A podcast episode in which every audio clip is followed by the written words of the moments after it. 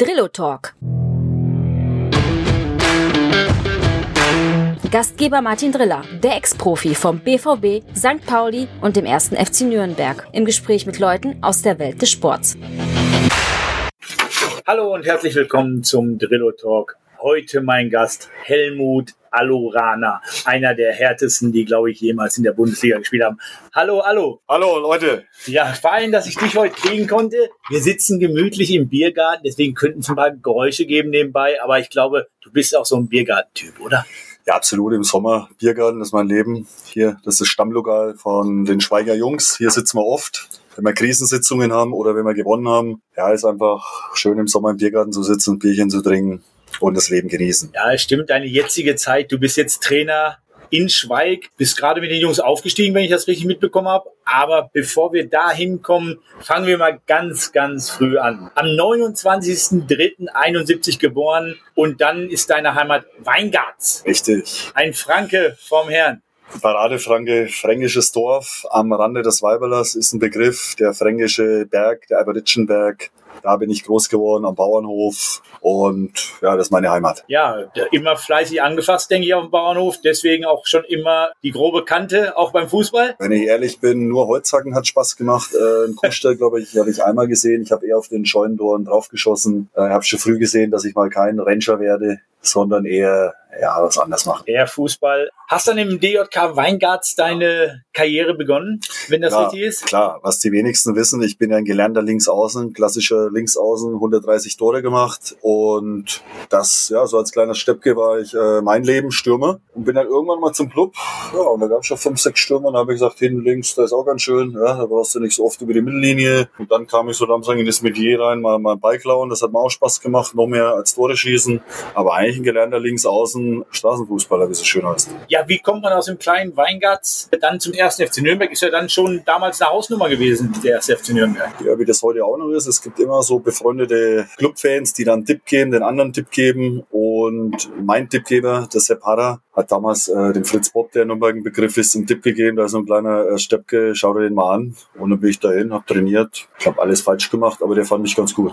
Ja, und bist dann eigentlich als Stürmer zum Club in die Jugend gekommen und wurde es da dann umfunktioniert oder war das einfach so aus der Not geboren? Nee, auf meiner Position gab es zwei Nationalspieler. Da war schwer vorbeizukommen. Und ja, Linksfüßer werden immer gesucht. Dann bin ich eben nach hinten geruckt und habe den zwei Nationalspielern eigentlich immer schön, Deutsch gesagt, den Arsch gerettet, habe die Drecksarbeit gemacht. Und in der Fußballmannschaft braucht man Arbeiter, Renner, Kämpfer und die Tore schießen. Und ich habe mich dann so im Dienst der Mannschaft ab 15 gestellt. Ja, ich denke, ab 15 äh, bis zum heutigen Tag warst du immer ein Teamplayer, immer einer, der wirklich die Drecksarbeit gemacht hast für alle und jeden. Ja, bis dann irgendwann zum Seniorenbereich, hast dann den Sprung eigentlich nicht in die erste Mannschaft, hast dann Angebot bekommen aus der Hauptstadt. Dann bist du in die Hauptstadt gewechselt, 1991 nach Berlin. Das ist richtig. Also so, wir haben eine geniale Jugend gehabt, ähnlich wie bei den alten Herren. Also wir haben drei Jahre gespielt, dreimal deutschen Endspiel gestanden, zweimal Vokalsieger. Und der Club hat damals UEFA Cup gespielt, also mit den Jungs von heute, wo wir ab und zu alte Herren spielen, ja, Eckes, Jörg Dittwer, also diese Europacup-Jungs, da war ich Vertragshändler, habe ein Jahr hier mittrainiert, alles gemacht. Das ist, glaube ich, ähnliche Vita, ja. Das war früher nicht ganz so einfach, in Dortmund oder in Nürnberg ranzukommen. Dann, dann ist man meistens über eine Station gegangen. Bei dir war es Pauli, bei mir war es Berlin, war es Uerdingen. Ja, und auf einmal war ich in Berlin, in der Hauptstadt, ja, neben der Gedächtniskirche. Kreuzberg war mittendrin, von meinem kleinen Kaff über Nürnberg, eine ordentliche Stadt in Deutschland. Auf einmal war ich mitten in Berlin und das hat Spaß gemacht.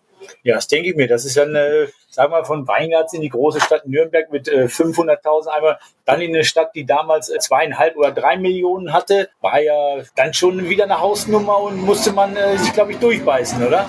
Ja, absolut. Also war, war total interessant.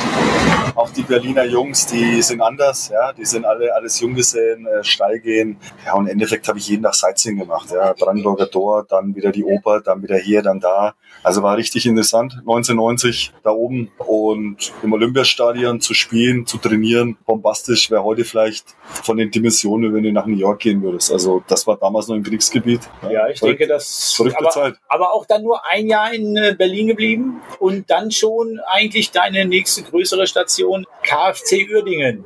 Ja, damals hieß es noch Bayer. Ich wurde da in so einem Paket äh, mitverkauft. Vor allem war ich, ja, war ich in Uerdingen. Wurde das damals so gemacht, einfach mitverkauft? ja, es gab so ein Es gab so einen Anruf von dem Manager, der sagte, die anderen zwei hat er verkauft, die suchen nur einen Vorstopper. Ich war ja ein Stürmer, dann war ich ein Linksverteidiger und auf einmal war ich ein Innenverteidiger. Ich sagte, ja, ich habe da nur einen. Und das war dann damals Friedhelm Funkel, der auch noch seinen Weg gemacht hat. Äh, da bin ich hingekommen nach Uerdingen und bin da eigentlich sieben Jahre geblieben, war, war eine geile Zeit. In der Bayer-Zeit war das einfach überragend. Bayer Uerdingen war noch ein Begriff und irgendwann wurde das Geld alles nach Leverkusen äh, rübergegeben, dann ist es ausgeklungen, aber so Bayer, Werksverein, war schon echt eine gute Nummer. Sieht mir heute, was aus Wolfsburg geworden ist, ja, Hoffenheim, Leipzig. Das war der erste Werksverein. Damals war es neu. Haben wir auch riesen Erfolge gehabt in den 80er, 90er. Ja, ich denke, Bayer Uerdingen ist ja auch noch ein Begriff, hat ja auch dann mal äh, Pokalfinale gestanden. In deiner Zeit bei Bayer Uerdingen bist du dann mal Bronzesieger bei der Militärweltmeisterschaft geworden. Äh, erzähl uns doch mal ein bisschen darüber, wie man fast Militärweltmeister wird. Zieht man da mit Uniform äh, auf den Platz oder gibt es da schon Trikots? Also es war ja noch so, da mussten wir noch zur Bundeswehr. Ja, und ich war mit Markus Babbel, Wörn, so in der Zeit waren wir äh, bei der Bundeswehr. Ja, es war nicht ganz so ernst. Wir waren in der Sportkompanie, da wurde schon viel gelacht. So richtig trainieren konnten wir auch nicht. Bei mir gibt's die meisten Fotos in, in grüner Badehose in Marokko am Strand. Aber wir sind dann schon zur Grundausbildung. Wir haben dann Spiele gemacht gegen Holland, Italien. Die haben ja komischerweise immer 1-0 gewonnen und sind dann mit einer Transalmaschine nach Marokko zur Weltmeisterschaft geflogen und ja, haben das Turnier gespielt. Alkohol war verboten. Unterm Tisch wurde dann so heimlich gedrungen. Hieß immer, wenn es rauskommt, dann wird das Turnier abgebrochen. Und seitdem bin ich ein Fan von Heineken. Ich glaube, bin der einzige Deutsche, der sagt, Heineken ist geil, weil das habe ich in, in Marokko immer gesoffen, unterm Tisch. Andere Länder, andere Sitten, also das Alkoholverbot eigentlich offiziell, aber ihr habt euch da schon die eine oder andere Quelle gefunden. Ja, wir haben immer Wege gefunden. Du weißt ja, unser Freund Josh Volkert, der wollte den, den Driller, den Rana haben, dass die ein bisschen, bisschen Dampf kriegen.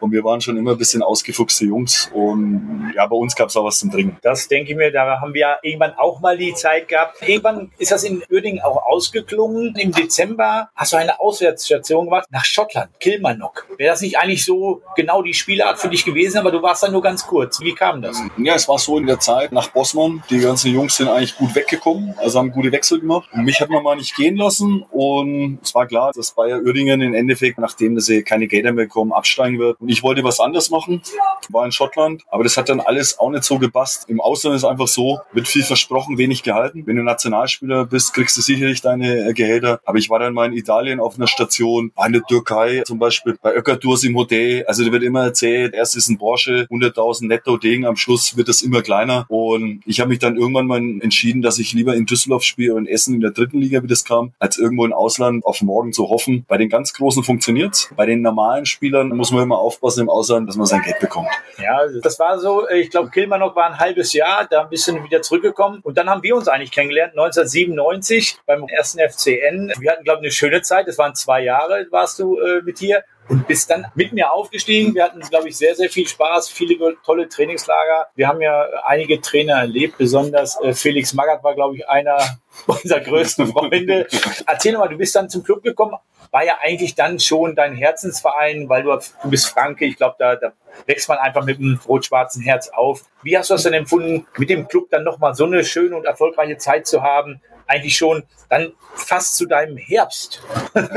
ne? Ja, wir kamen ja da nochmal hin zum Club. Unser ja, Förderer oder Manager war der Schorsch Volker, der wollte uns haben, weil die Truppe war relativ weich. Äh, sie brauchte ein paar Schweinehunde, wie man so schön sagt. Für die Sachen stehen wir. Du bist ja noch ausgefuchst als Stürmer, ich so mit meiner Leidenschaft als Malocher. Und dann sind wir zum Club. Ja, für Nürnberger war die Frage, gehst du wieder zurück? Und ich wollte nochmal für den Club spielen, also richtig bei den Profis. Sie kamen aus der Regionalliga und dann äh, mit Ruckeln sind wir noch sensationell aufgestiegen, auch sensationell abgestiegen. Also die zwei äh, Saisons, die bleiben hängen. War was Besonderes. Ja, also, dass man da nochmal spielt für den Club unter Mackert, unter Rot. Also, wenn man zurückdenkt, 20 Jahre her, war das eine geile Zeit. Auch die Jungs, die wir heute nur in den alten Herren treffen, alles gute Jungs, hat Spaß gemacht. Also, war ja, einfach eine gute Zeit. Für mich war es ja auch sehr interessant mit dir. Selbst im Training hast du ja gar keinen geschont. Ich meine, ich äh, beiß mich oft im Wald durch und bin da äh, relativ stark. Aber du hast ja nicht mal deine Mitspieler im Training in Ruhe gelassen. Du hast ja 100 Prozent Gas gegeben, glaube ich, fünf Tage die Woche und hast selbst deine eigenen Spieler gefordert, dass sie zum Hochspringen. Jetzt möchte ich mal zurückkommen. Ich habe dann irgendwann erfahren, dein Spitzname ist Alu. Und ich wusste ja. nie, wie kommt man auf den Spitznamen Alu. Und die Geschichte muss uns jetzt mal erzählen, wie man von Helmut Rahner zu Helmut Alu Rahner kommt. Ja, im Endeffekt war es so, als Landkind hast du ein paar Schuhe rausgesucht, entweder äh, bei Stollen oder ich wusste gar nicht, was Kopper ist. Also bei uns gab es nur Stollen am Land. Ja, äh, da regnet es auch viel in der fränkischen Schweiz.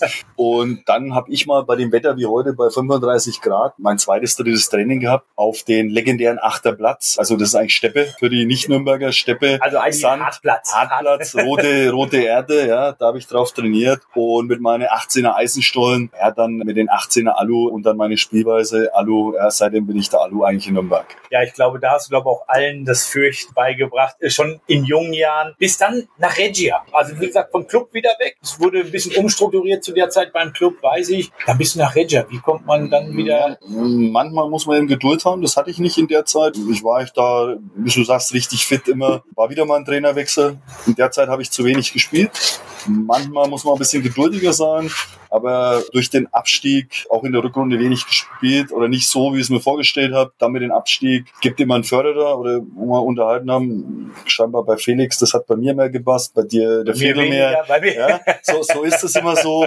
Und dann, ja, Prophet im eigenen Land war ich der Meinung, geht nix. Ähm, haben sie ein bisschen umgarnt, ja, Italien, ja, die brauchen nochmal so Tedesco Alemann da, die, die deutsche Kante. Dann bin ich da runter, mit Napoli ein bisschen gespielt, alles. Aber meistens ist es so, im Urlaub fahren, Italien, Türkei, das ist ganz gut, aber da Geschäfte machen. Also damals, vor 20 Jahren, diese Verlässlichkeit war nicht da. Und dann war ich da auch ein paar Monate unten und dann habe ich das wieder in den Sack gehauen. Aber so links, rechts, ja, wenn ich mal loslege, hab zwei Weine, dann, dann läuft das bei mir. Bella Italia, dann, dann geht's los. Ja, aber war das für dich dann eher sportlich eine Enttäuschung oder dass du persönlich von diesen Leuten im Ausland enttäuscht, dass sie nicht eingehalten haben, äh, was sie eigentlich äh, versprochen nee, haben? Nee, nee, also das hat immer gepasst, aber so, es ist besser, du hast Summe X in Deutschland in der dritten Liga. Äh, ich meine, in Düsseldorf kann man ganz gut leben, ich war in Münster. Das kam ja dann in Deutschland auch, diese dritten, vierten Ligen rein, wo gutes Geld verdient wurde. Also da ein Star. Hab da mehr verdient als komischerweise in der ersten Liga. Ja, ähm, aber in Deutschland ist es so, wenn du, wenn du einen Vertrag machst, der, der wird erfüllt. Unser Freund Ö war ja auch im Ausland. Fakt ist, bei den Normalos kann schon sein, dass was ausgemacht ist, es kommt nicht. Bei den Stars läuft's, ja, dann, dann kann man über, über die UEFA das Geld holen. Aber war ein Abenteuer. Aber am Schluss bin ich vielleicht doch zu deutsch. Wenn ich was ausmache, muss es eingehalten werden. Aber es gab so Geschichten wie Schuster waren drüben, äh, Gaudino. Ich bin dann wieder gefahren. Aber es hätte auch sein können, Andalia war ich drüben, dass ich da drüben vielleicht fünf, sechs Jahre bleibe. Habe aber dann abgebrochen und war hier in Deutschland eigentlich, ja, man kannte mich schon und, und in Münster oder, oder in Essen gespielt oder so. Das war dann mehr wert als irgendwo im Ausland. Vielleicht hätte ich es durchziehen sollen, das weiß man nie. Habe aber relativ schnell dann immer im Ausland so nach einem halben Jahr wieder die Biege gemacht.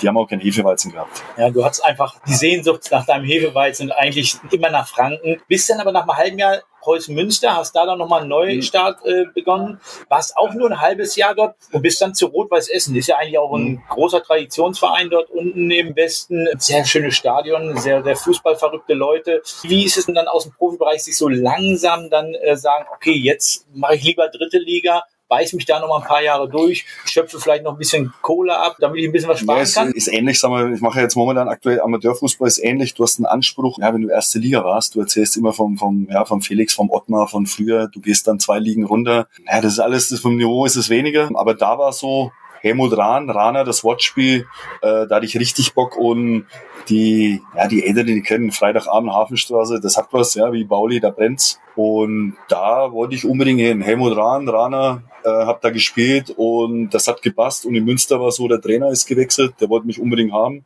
ist von Münster. Hochverrat nach Essen, wollte mich haben, bin ich mitgegangen. Normalerweise sollte man mal so zwei, drei Saisons äh, hintereinander äh, spielen. Und ich habe mit Zeit gehabt, da habe ich äh, immer richtig gebogert, egal wo ich war, bin ich aufgestiegen und dann irgendwie das Händchen verloren. Ja, dann, dann ging nichts mehr. Aber so die ersten Jahre immer Öhringen aufgestiegen, im Club aufgestiegen. Okay, Münster sind wir auch hoch hin. Es hat gepasst, aber ja, das nächste habe ich dann mal irgendwann verloren. Irgendwann wird man ja auch dann ein bisschen älter. Ja, dann 2003 hast du auch verletzungsbedingt, ich glaube, du hast dich, hast durch deine Spielart sehr körperlich gespielt, hast natürlich einige Blessuren. Ähm, kannst du uns ein bisschen erzählen von deinen äh, Verletzungen, was du so alles aus dem Fußball mitgenommen hast? Ja, Nicht unbedingt jede Zerrung, aber, aber es gibt ja schon, wenn man so körperlich spielt wie du, äh, so, größere Verletzungen. So, so Terminator so, oder, ne? Also ich gerade ausgestiegen bin, ich habe ja so irgendwie alles kaputt, aber ich habe einmal Pech gehabt, Krankenhauskeime, das war in Essen mit 29 20, weil sonst war ich überzeugt, spiele ich bis 5, 6, 37 oder bis ich ja nicht mehr will. Aber 29 war schon sehr früh. Im Krankenhaus Keime bekommen, ja, vier Wochen im Koma, Damals gab es diese Probleme eben mit den Krankenhauskeimen. Hat hier Sommer so die Zeit, ja, da hat das fast jeder gehabt. Und ja, über Nacht, zack, war Feierabend. Ja. Also war ich sechs Wochen da im Krankenhaus, war Feierabend, äh, war aus. Und ich habe immer gerechnet, dass es mal kommt, Kreuzbandriss oder irgendwas, aber dass ich im Krankenhaus mal äh, meine Karriere beenden muss, habe ich nicht gedacht. Und dann bist du mit 29, oder mit 29 ist relativ frisch stehst du da, ja, bricht alles zusammen. Und nachhinein einigermaßen aufgerappelt, aber mit 29 war definitiv fünf Jahre zu früh. Das denke ich mir, man sieht ja, du bist körperlich gut beieinander, also deswegen wenig Knochenbrüche, sehr wahrscheinlich wirklich etwas, ja, wo du nicht mal richtig verletzt war, sondern einfach durch das, ein Problem in einem Krankenhaus. Das war einfach, ja, Pech, ja, die Ärzte machen tausend gute Jobs. Und einmal ist halt was passiert und ich war der 1001, war ich am falschen Tag, am falschen Ort ist Schicksal. Bei Jungs passiert es mit 16, mit 18, mit 20. Bei manchen nie. Da habe ich Pech gehabt. Ja, du bist dann eigentlich ein Grüppel und so, aber annehmen, kämpfen, weitermachen. Das war dann so die Geschichte. Ja, deine Sachen wieder Regel und ja, musste aufhören, war bitter, aber ist so, wie es ist, kannst du nichts machen. Ne? Ja, aber trotz alledem hat es ja eine interessante Karriere, glaube ich. Du warst viel unterwegs, hast viel äh, genossen, hast circa 200 Bundesligaspiele, zwei Tore. Kannst du dich an diese beiden Tore noch erinnern? Ja klar. Erzähl. Die laufen, also, sind, also die laufen ja nicht, dauert ja nicht so lange. Die, die laufen in Bochum rauf und runter. Ich habe die, äh, nee, in Bochum habe ich eins geschossen, ja. Freischusstor, angetippt, Ding in Knick. Durfte nur Freistöße schießen. Ich glaube, waren acht Mann verletzt. Und das ist ja in der Club Altern auch immer so gewesen. Wenn Thomas Simon neunmal gefehlt haben, habe ich äh, Mittelfeld Sechser gespielt und Freistöße geschossen. Jawohl. Selten vorkommen. Nee, eins in Bochum in Knick und eins gegen Wuppertal. Also immer die Ecke da hinten, ja, so im Ruhrgebiet treffe ich. Aber ich glaube, die Spiele gingen immer ähm, nach hinten los, weil die Mannschaft war danach schockiert. Ich ja. schieße Freistöße, ich treffe, da haben wir uns nie mehr davon erholt. Okay. Äh, irgendwann dann, ja, zwischendurch einmal abgestiegen? Ja, ja, da waren ja auf, ab immer gestiegen im Club, äh, auch mit Oerdingen oder, oder na, bei dir, Bauli, muss man sagen, manchmal ist nichts zu machen. Manchmal war man selber schuld, einen über den anderen. Aber war mal aufgestiegen, nimmt uns auch keiner mehr. Dann schön, früher ist man nach Ibiza geflogen, hat einen drauf gemacht oder Mallorca, wo ich mich nur beim Club erinnern mit unserem Freund Chico Vogt. Ja, das waren Dinger. Und das Schöne ist, das kann ich heute noch pflegen. Also in den, ja, in dem Metier, wo ich jetzt unterwegs bin, ja, da macht man eigentlich den, den Profifußball, was wir damals gemacht haben. Jetzt ist mein Freund Bannemann dazugekommen, Werder-Fan. Da leben wir eigentlich den Fußball eins zu eins wie vor 20 Jahren. Ja, aber so sollte es ja eigentlich auch sein. Ich meine, du bist jetzt wieder im Frankenland, hast dich nach der Verletzung, nachdem äh, du das Karriereende hattest, hast du dich dann der Jugend gewidmet. Ich glaube, du hast dann relativ lange für den Club auch die Jugend betreut. War das für dich wichtig, dass du dann das weitergibst, was du eigentlich als Spieler selber gelernt hast? Ja, das Verrückte war so, was machst du danach? Und ich habe, glaube ich, alle Ausbildungen, ja, also vom, vom äh, Sportlehrer, ja, ich bin Fußballlehrer, ich glaube, ich habe mal so 50.000 Euro einfach mal so in Ausbildungen rein, ich wollte alles machen. Komischerweise, ja, äh, meine Frau hat immer gemeint, ich soll Radioreporter werden, das ist ja Radioreporter, ich bin, bin Trainer, ja, wie der Hermann Gerland, ich stehe da, scheuch die, ich wollte ich wollte immer Trainer werden, konnte dann eigentlich äh, relativ schnell einsteigen, in Essen oder Uerdingen konnte eigentlich richtig rein in die Ligen, ja, aber ganz gut Geld noch aus den Versicherungen bekommen oder durfte nicht. Und dann hat irgendwann unser Freund Dieter Nüssing angerufen, er baut in Nürnberg äh, das NLZ auf. Da habe ich mir ein bisschen so überlegt, ja, oben Westen Adidas, Puma, Club. Ich habe ich ein bisschen überlegt, habe gesagt, weißt du was, das machst du, du gehst daheim ins Frankenland. Ja, in Bayern ist die Welt ja so gut äh, und gehst zum Club die da angerufen und habe zwölf A-Jugend, B-Jugend eigentlich äh, Mädchen für alles gemacht. Ich glaube, in der Zeit war nicht so viel Budget da. Du hast halt acht Jobs gemacht beim Club. Heute ja, hast du zehn Erzähl Trainer. uns ein bisschen. Womit ja. hast du angefangen? Mit der U, U12, U, 13, nee, wir U14? Haben, äh, wir äh, haben, wie, wie, habt ihr das dann aufgebaut? Zu der Zeit wurde ja gerade überhaupt das System NLZ entwickelt. Ich glaube, diese Leistungszentren sind dann in Nürnberg gerade auch erst äh, entstanden. Vorher ja, gab es nicht der, so viel. Der Tiefpunkt war 2000, ja. Danach hat man dann 2003, ja, 2004 hat man mit den NLZs angefangen, hat die aus dem Boden rausgestampft und ja, meine Zeit war ja, Duchel geschlagen, Elgert geschlagen. Ja, wenn man das heute hört, den Besten, den Schlechtesten. Mit denen äh, haben wir Fußball gearbeitet, ja, mit den Streiks uns angelegt, mit den Duchels, mit den, wie sie alle hießen, haben wir A-Jung gemacht. Das war oder ist heute noch ein Traumjob. Ja, ich habe äh, mit Florian Hinterberger das lange gemacht. Dieter Lieberwirt, René van Eck waren bei heiße Matches, wo wir dann äh, sogar bis in die Halbfinals waren im deutschen Pokal. Gegen Streich zweimal verloren, einmal härter, viele Jungs rausgebracht. Dieter Hacking war damals auch noch mit dabei. Also so lange habe ich das gemacht. Und eigentlich ein Traumjob, ja. Wenn du sechs Stunden am Tag mit Dieter Nüssing zusammensitzt, äh, kannst du dir vorstellen, wird einiges gelacht. Aber wir haben so, ja, mal Loch. Ich habe Hans Meyer täglich erlebt, habe eigentlich auch am Clubgelände äh, gelebt und ja, ein Traumjob. Ja, aber ihr habt ja auch relativ viele Talente zu der Zeit äh, rausgebracht, die jetzt einfach äh, Bundesligaspieler sind, die äh, gestandene Profis sind. Ähm, hast du dazu einigen Spielern noch Kontakt, die du äh, mal in der Jugend hattest? Wie, wie ist ja der? Ja, du tauschst dich mal aus oder wenn einer ein Tor schießt, ja, Marvin Platten hat, weiß ich noch, geholt. Ja, wenn ein Tor schießt, schreibst mal eine SMS. Hier Valentini noch gehabt, war in dem Jahrgang der einzige Einäugige. Ja, dass der dann die Karriere noch macht. Herz hat er immer gehabt, dass der dann aufsteigt und so, wenn du das siehst, das äh, beglückt einen, ne, dass du die Jungs dann siehst. Ist ja auch ein Nürnberger Junge, den hatten wir hier auch schon im Podcast. Äh, ist natürlich schön, dass diese Jungs dann auch trotzdem immer wieder alle zurückkommen. Das Frankenland hat was. Ja, absolut. Dann, ich glaube, irgendwann zwischendurch, ich weiß nicht genau wann, Weingatz das ist ja immer da. Du wolltest, glaub mal, Bürgermeister werden in Weingarten. Ist das richtig? Ja, das war auch so. Äh, damit die Leute zur, eine Wahl haben, müssen ja zwei antreten. Und das war auch immer so eine Dynastie. Der Sohn macht's, der nächste Sohn, der nächste Sohn. Ja, und ich war ja lange im Ruhrgebiet und mein Präsident war ein SPDler, mit denen habe ich immer gekappelt. Also ich habe quasi den Bayern, den Edith Stoiber gemacht, mit denen habe ich immer gekappelt. Der hat zu mir auch mal gesagt, du, wenn da mal eine Wahl wäre im Dorf, also du musst antreten. Und hat sich das irgendwann so ergeben. Die haben einen gesucht, keiner hat getraut. Er hat gesagt, ich mach das. Ja. Dann wieder angetreten, dann haben wir da mal die blaue Revolution, drei Monate richtig Gas gegeben. Ja? Also Söder für Arme und haben da richtig Stoff gegeben und kann nur jeden raten, dass er, dass er einfach sich mal hinstellt und steht für was, ja. Also nicht immer ducken und ich habe nichts gesagt, sondern hinstellen. Mein Name, ich stehe dazu. Erzähl uns ein bisschen davon. Hast du einen richtigen Wahlkampf? Bist du von Haus zu Haus im Weingarts gelaufen oder, oder wie hast du das gemacht? Ich weiß nicht. Äh, wie, groß, war, also, wie groß ist Weingarts? Wie viele Einwohner? Ich sag mal, die Gemeinde hat zweieinhalbtausend Einwohner. Ja, damals gab es kein Facebook, es gab auch noch den Obama. Ich war der Obama von Weiberler. Wäre ich in die Kirche gegangen, hätte ich Orgel gespielt, hätte ich das Ding am Schluss noch gewonnen. Wobei das Bürgermeistergeschäft ein sehr diplomatisches Geschäft ist. Also Meinungen so raushauen, haut nicht so hin. Und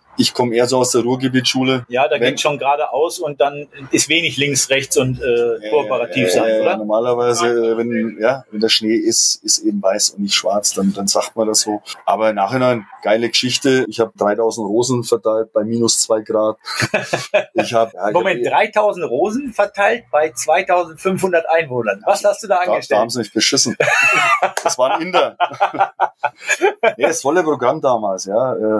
Zum Training in der B-Jugend, danach mit dem Sakko raus, äh, dann nochmal Hunde, Hundezuchtverein, ja, Dienstag Feuerwehr, Mittwochs Kriegerverein. Also ich habe das drei Monate durchgezogen, hat Spaß gemacht. Ich kann dir was über, ich weiß nicht, Küchler, der Begriff was sagt. Also Nein. Diese, das ist so, so ein Gebäck, runde, eckige, katholisch-evangelisch. Ah, okay. In der Stadt wäre es äh, Moslem, Grieche, keine Konfession. Nee, war witzige Zeit. Wir sind auch deutschlandweit gelaufen, die Nummer. Mit Erfolg gewonnen oder? 36 Prozent, also für eine Partei, da würden heute andere nach sich äh, lechzen. Nee, aber hat gepasst. Also Schluss, wenn ich es geworden wäre, hätte ich mich total zurückhalten müssen. Okay, also nicht Bürgermeister geworden, aber wolltest dann auch nicht äh, stellvertretender Bürgermeister werden oder hast dich dann zurückgezogen aus der Politik? Ich habe dann das acht Wochen noch gemacht, aber ich sehe mich schon mehr im Fußball und bin halt ein bisschen wilderer. Also die Diäten als Bürgermeister sind nicht so groß wie im Bundestag äh, und hast gesagt, dann gehst du wieder zum Fußball, um richtig Geld zu verdienen.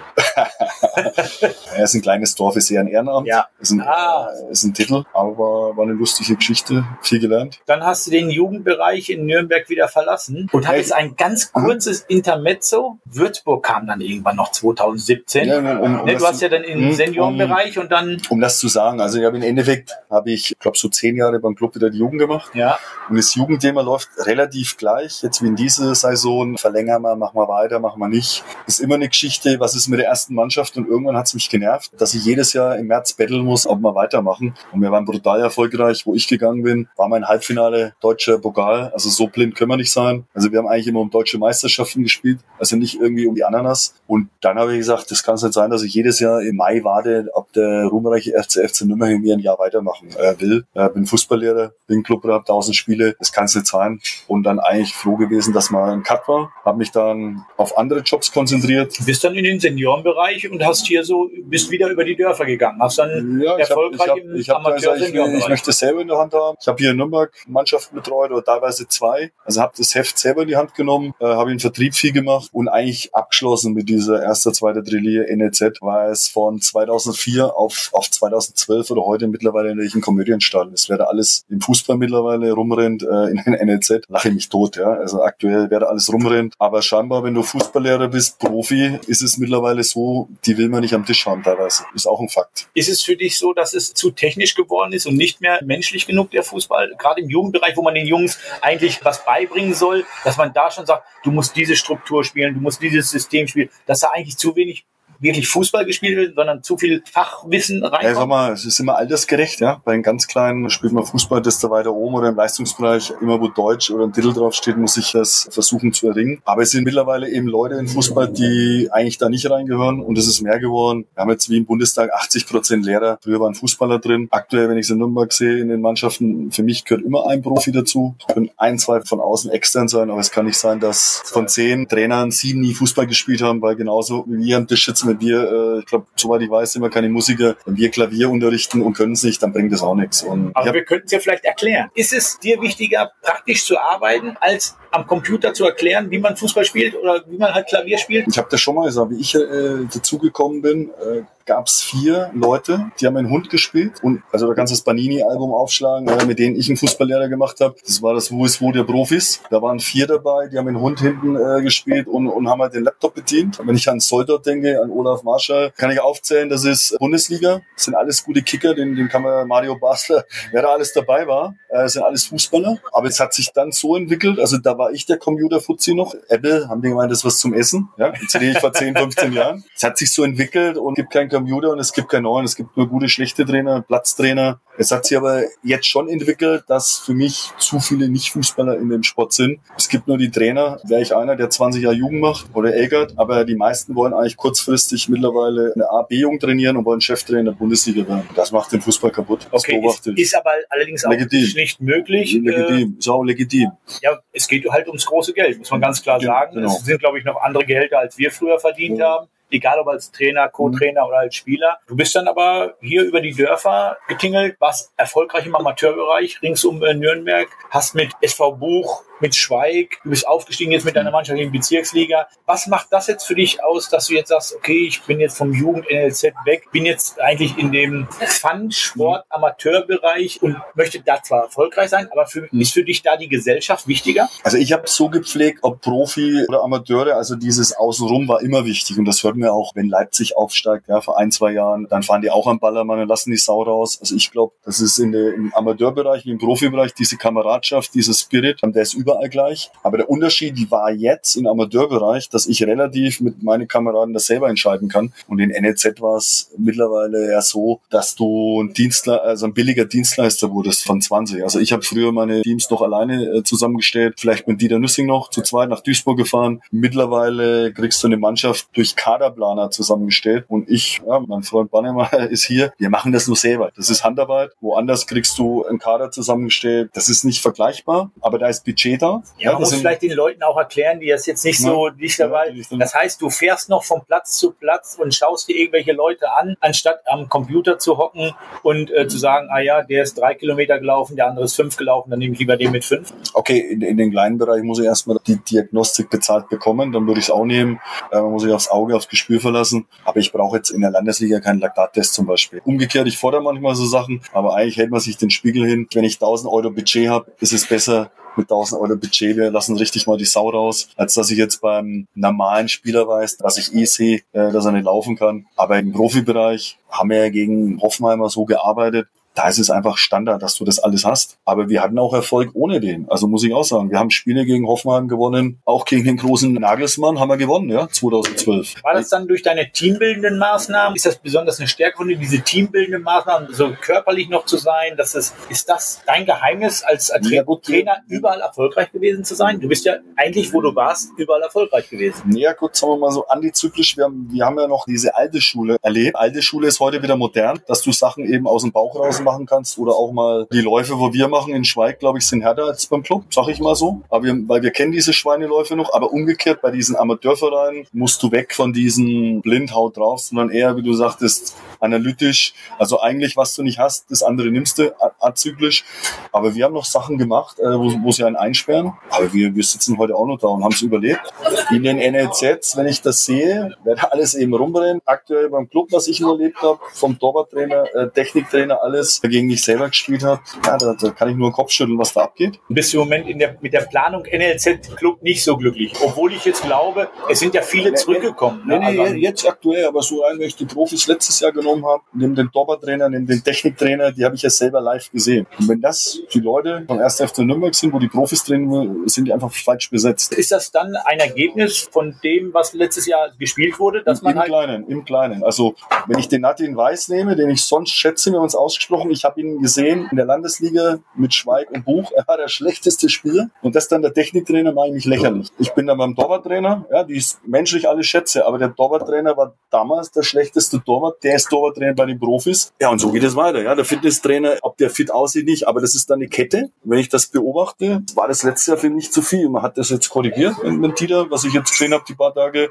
Das geht in die richtige Richtung. Und vielleicht bin ich da eben nicht der Diplomat, weil ich, ich sehe das und sage das. Ist das für dich auch vielleicht ein äh, Kriterium gewesen, dass es beim Club dann nicht weiterging im Seniorenbereich? Zum Beispiel die zweite Mannschaft zu trainieren ja. und dann vielleicht auch irgendwann den Sprung in den Profibereich zu schaffen? Ja, man braucht immer den einen, der sagt, das ist mein Mann. Ich habe mich da mal auf den Dieter Nüssinger eine Zeit lang verlassen, wie er das sagen hatte. War ich immer drin und mir hat das auch gereicht. U17, 19, 23. Also ich wollte jetzt auch nie in den Profibereich rein. Aber fachlich den einen oder anderen überlegen. Das war so meine Sicht. Aber ich glaube, wenn du das zehn Jahre machst, dann reicht das und dann müsstest du einfach mal wieder in eine andere Stadt, woanders hingehen. Aber das, das hat gepasst, gereicht. Wie der Dieter Nüssing, der Chef war, äh, hat es auch funktioniert. Ja, wie Meier da war, war der Respekt da, war, war das untereinander. Und dann, ja, nach Dieter Hacking hat sich das verändert. Aber ich glaube auch irgendwann, dass das einfach mal die Zeit rum ist. Jetzt wie bei mir zehn Jahre. Jetzt machen das andere Jungs, die Profi waren. Irgendwann ist die Zeit rum, kommen die, die nächsten.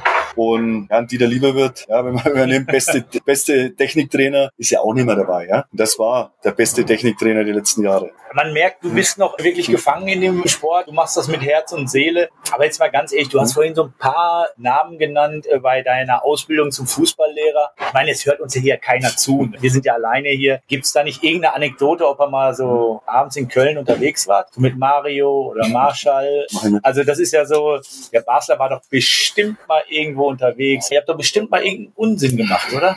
Also ich kann mich jetzt aus dem Stegreif nicht erinnern. Also Mario wüsste ich jetzt eigentlich nicht. Also ich war mit ihm im Zimmer. Bei Mario ist mir eigentlich nichts bekannt, da habe ich immer aufgepasst. Den hast du schon immer eingenordet, ne? Also hast du gesagt, pass auf, wir müssen hier ordentlich durchziehen, ja, damit das, das was wird. Du hast ja gesagt, ein Jahr Köln, Fußballlehrer mit den Spezialisten, mit Basler, Marschall und Co. Äh, nimmt dir keiner mehr. Ja, oder wenn man heute über Sechser erzählt, ein Jahr mit, mit Soldo, ja, wenn du über Fußball redest, wenn er mal spricht. ja. Hat er nicht so viel gesprochen? Nicht ganz so viel. Aber ja, das war eine, in der Zeit, waren die ganzen Legenden da, FCK. Man konnte ja nur deutscher Meister werden, die waren alle dabei. Nimmt ja keiner. Also ein Jahr Fußballlehrer ist ein Traum für jeden Fußballer, dass er überhaupt genommen wird. Haben mich da schnell eingeschrieben, durfte mitmachen und wir waren ab und zu in Köln schon mal steil, das eine oder andere gedrungen. Aber ich habe so eine Schweigeerklärung unterschrieben, dass ich eben da nicht so viel sagen kann. Das ist natürlich schade. Vielleicht warst du ja mal alleine in Köln unterwegs, in der Friesenstraße oder so. Magst du da nicht so irgendwas erzählen? Nur mir. Du kennst die Sachen. War immer gut. weißt du, der Gentleman schweigt. Nee, war, war geil. Weiß nicht. Also das ist aber etwas, was uns, glaube ich, noch so auszeichnet, wenn wir dummes Zeug machen. Wir haben zusammengehalten und haben es nicht erzählt. Wir haben alle das Gleiche ja, gelogen beim Trainer in der Kabine. War, war bisschen, ja, wir haben das Gleiche gelogen, war ein bisschen einfacher. Aber wie, wie wir vorhin gesagt haben, da wurde dann aber nächsten Tag richtig Gas gegeben. Und ich habe das auch nicht vergessen, dass du abends essen und trinken konntest, was du wolltest. Aber nächsten Tag war Krieg. Und so hast du die Jungs auf Linie gebracht. Es gibt ja heute, die, ja, die nehmen sich zurück, aber die können immer laufen. Ja, und heutzutage gibt's halt alles auf Instagram, Facebook, Twitter. Was glaubst du, wie unterscheiden sich diese beiden Generationen? Also unsere Generation jetzt mit der jetzigen, ich glaube, wir sind ohne Handy angefangen. Ne? Da gab es doch kein. Ja, du hattest damals schon vier, glaube ich. Ja, ja, so. Du, hast, du hattest vier, die normalen, so wie ich, hatten eine und ich habe ja die Nummer nur aus 1995. Das ist oldschool, keine Tätowierung. Ja. ja. Mehr hat sich geändert, nicht vergleichbar. 70er, 80er, 90er ist alles nicht vergleichbar. Spiel ist schneller geworden, mehr Geld. Jede Zeit hat so seine Zeit, sag ich mal. Aber ja, hört sich eigentlich 100 Jahre äh, ewig an. Ne? Wenn man von den 90er spricht, 2000, 2020. Aber wenn man überlegt, wir sind fast 30 Jahre dabei. Also 30 Jahre haben wir jetzt mitgemacht von dem